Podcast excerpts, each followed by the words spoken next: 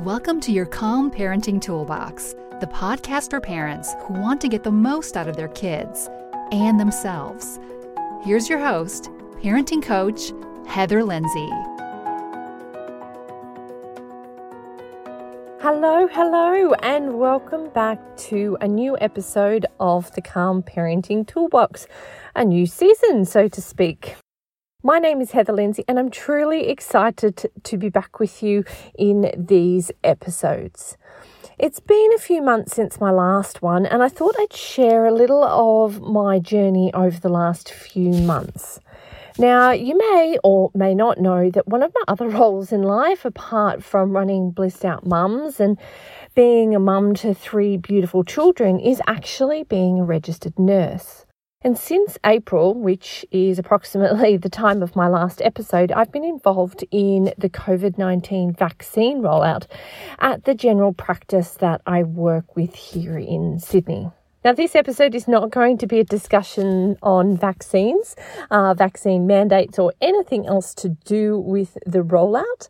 Uh, so please don't press stop on uh, this episode. I just want to share with you some of the things that I've learned over the last couple of months and how it's uh, related to my parenting journey. Now, as the type of person I am, I you know, I really felt like I had a moral and an ethical responsibility as a nurse to give my all to the rollout. You know, we've provided the AstraZeneca and Pfizer vaccines to thousands of patients who have attended our, our clinic. It's been an incredibly stressful time, and at times it really has worn me down. I've been yelled at, sworn at, threatened with physical violence. I've had sleepless nights. I've cried so many tears. And I've even had nightmares about these vaccines. But I've also met some amazingly grateful and respectful people. I've met people from all walks of life. One of the reasons I became a nurse ages ago and run this beautiful business is, you know, I really love connecting with people. I've been brought chocolate to say thank you, as well as fresh honey. I've laughed and joked with patients. You know, we've shared some really special moments. But I also know that all of this has taken a toll on my family. My three beautiful children know more about vaccines, the process of it, the science, and the stress behind it all than they've ever known. They've also had days where I've been short with them, lacked patience, and haven't been the empathetic and approachable mum that I strive to be. I've felt like an awful mum on some days, even though I know that this isn't the truth. I've been scared of the possibility of bringing home a COVID infection, despite regular testing and hours wearing uncomfortable PPE. I've known that what I was doing was the right thing for society, but what was the payoff for my family? A mother who was tired, lacking energy, connectedness, and patience? Today is, of course, so called Freedom Day here in Sydney. We've hit that 70% double dose of vaccines in those over 16, and life is, you know, one step closer to a new normal. You know, my kids have always gone to school on my nursing days, but I'm really looking forward to them going back full time, you know, rejoining their friends at the end of the month. We're coming to the end of this challenging time, and, you know, I've paused and looked back over the weeks and the months and thought about the good times and the bad. And I wanted to share with you today two things that have really resonated with me gratitude and the importance of our own mental health. I'm someone who's generally always grateful for what she has. You know, years of being a single mum, sometimes scraping by, has given me a great appreciation for what I have. But this lockdown, this pandemic, uh, this stress, and, you know, vaccine rollout has made me even more grateful. Oh my, I am so grateful for teachers and our public education system. There is no way I will ever be a teacher. My days homeschooling are pathetic and simple to say the least. You know, we did the basics, grammar, mathematics, and some reading, and called it quits after that. My kids are the ones that can't handle big days in front of a screen without their behaviour going really pear shaped. So I simply refuse to let them sit for more than two or three hours a day on it. You know, I always thought, well, if my kids face a backlash from their teachers about their work, not that they have, but I'll just take full responsibility. You know, I've been really grateful that my kids are in year four and year two, and I know they will eventually catch up if they've fallen behind. And after all, we're not the only family in this situation. I've also been very grateful of the time to spend with my kids. Now, don't get me wrong, there have been days where being stuck inside, unable to go anywhere, has been trying to say the least. And when I'm tired and stressed, it can be a recipe for disaster. But there are also days where I've really enjoyed some of the time to connect with them and share my passions with them. One of my greatest stress relievers is being in the garden, and it's been wonderful to connect with my kids while I've been in there, releasing my stress. Being able to share my joy with them and impart, hopefully, a little bit of my knowledge. You know, after all this time, they don't whinge as much when I ask them to help me. And I hope that in this time of madness, I've created some, you know, positive memories for all of us. Now, I know I've shared in past episodes how it's a regular occurrence for us when we sit at the dinner table at night time to share three things that we've been grateful for that day. And I really did try and continue this most days through lockdown, not only for my own sake, but also for my kids. And I really hope that, you know, it's it's offset some of the stress of this really tough period. You know, I'm grateful that my kids are even asking to share the things that they're grateful for. My eldest last night at the dinner table sat down, she'd barely taken a mouthful of dinner. I was like, okay, can we do the three things we're grateful for? I'm like, well, let's just eat first. But, you know, they're impatient about sharing it. So I know that I've made that difference with this one little thing. And to be honest, it's been relatively easy to do, even on the days that I'm totally exhausted. And all of this carries on to the second thing that I've reflected upon many times over the past few months, not just over the last couple of days when, you know, we've been looking forward to the end of lockdown. And that really is the importance of mental health. Throughout this podcast, I've been very open about my history with depression and particularly with postnatal depression with everything that's been going on and that I've been going through, as many of us have been, it's been tough not to fall into old habits of negative, fatalistic thought patterns or to let anxiety and hopelessness seep into my daily life. I've struggled with dark times, to be honest, and I know many of us have here too.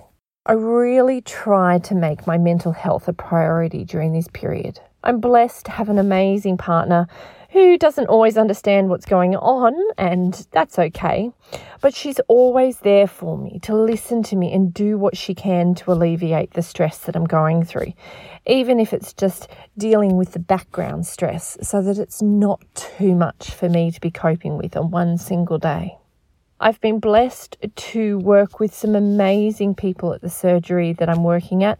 And, you know, we've really been a great support for each other. I've had the openness and the honesty to reach out when I needed to talk and been honest about how I felt. You know, after all, we're generally not the only one feeling the stress.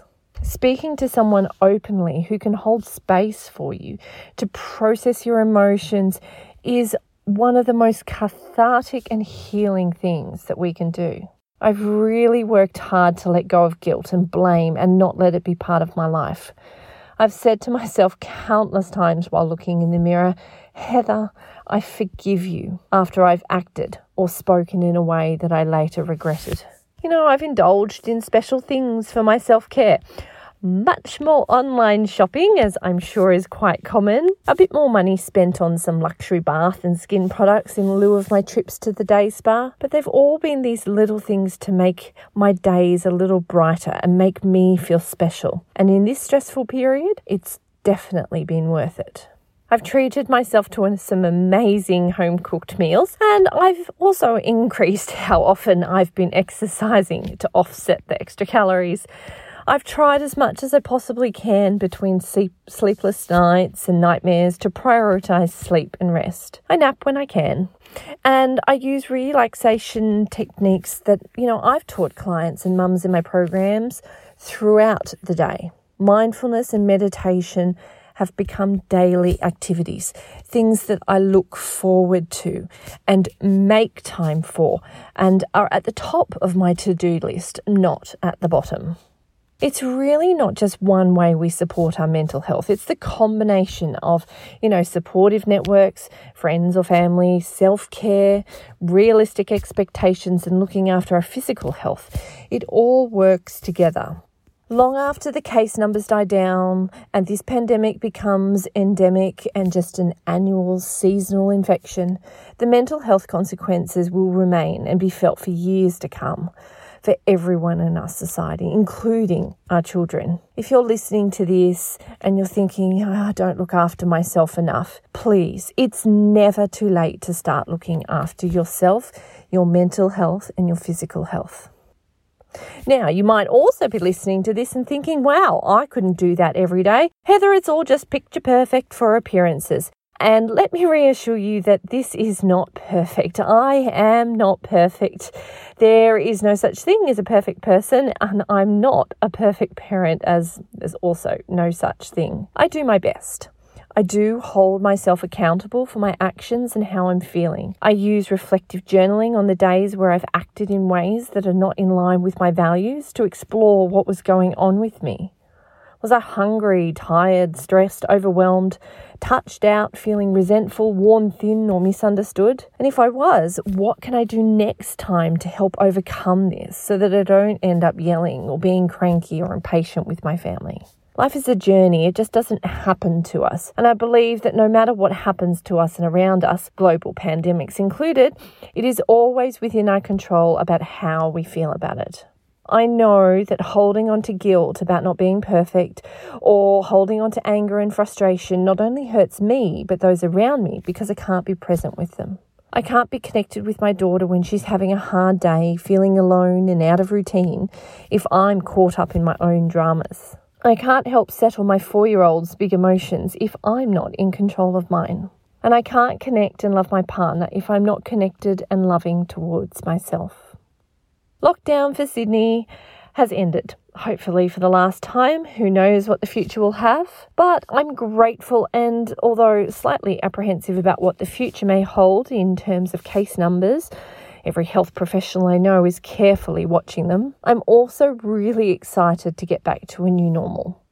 I'm excited to be bringing you this episode and the episodes I have planned for the future of the Calm Parenting Toolbox. I'm excited next week to announce the release of a children's book I've written about helping your kids with their emotions.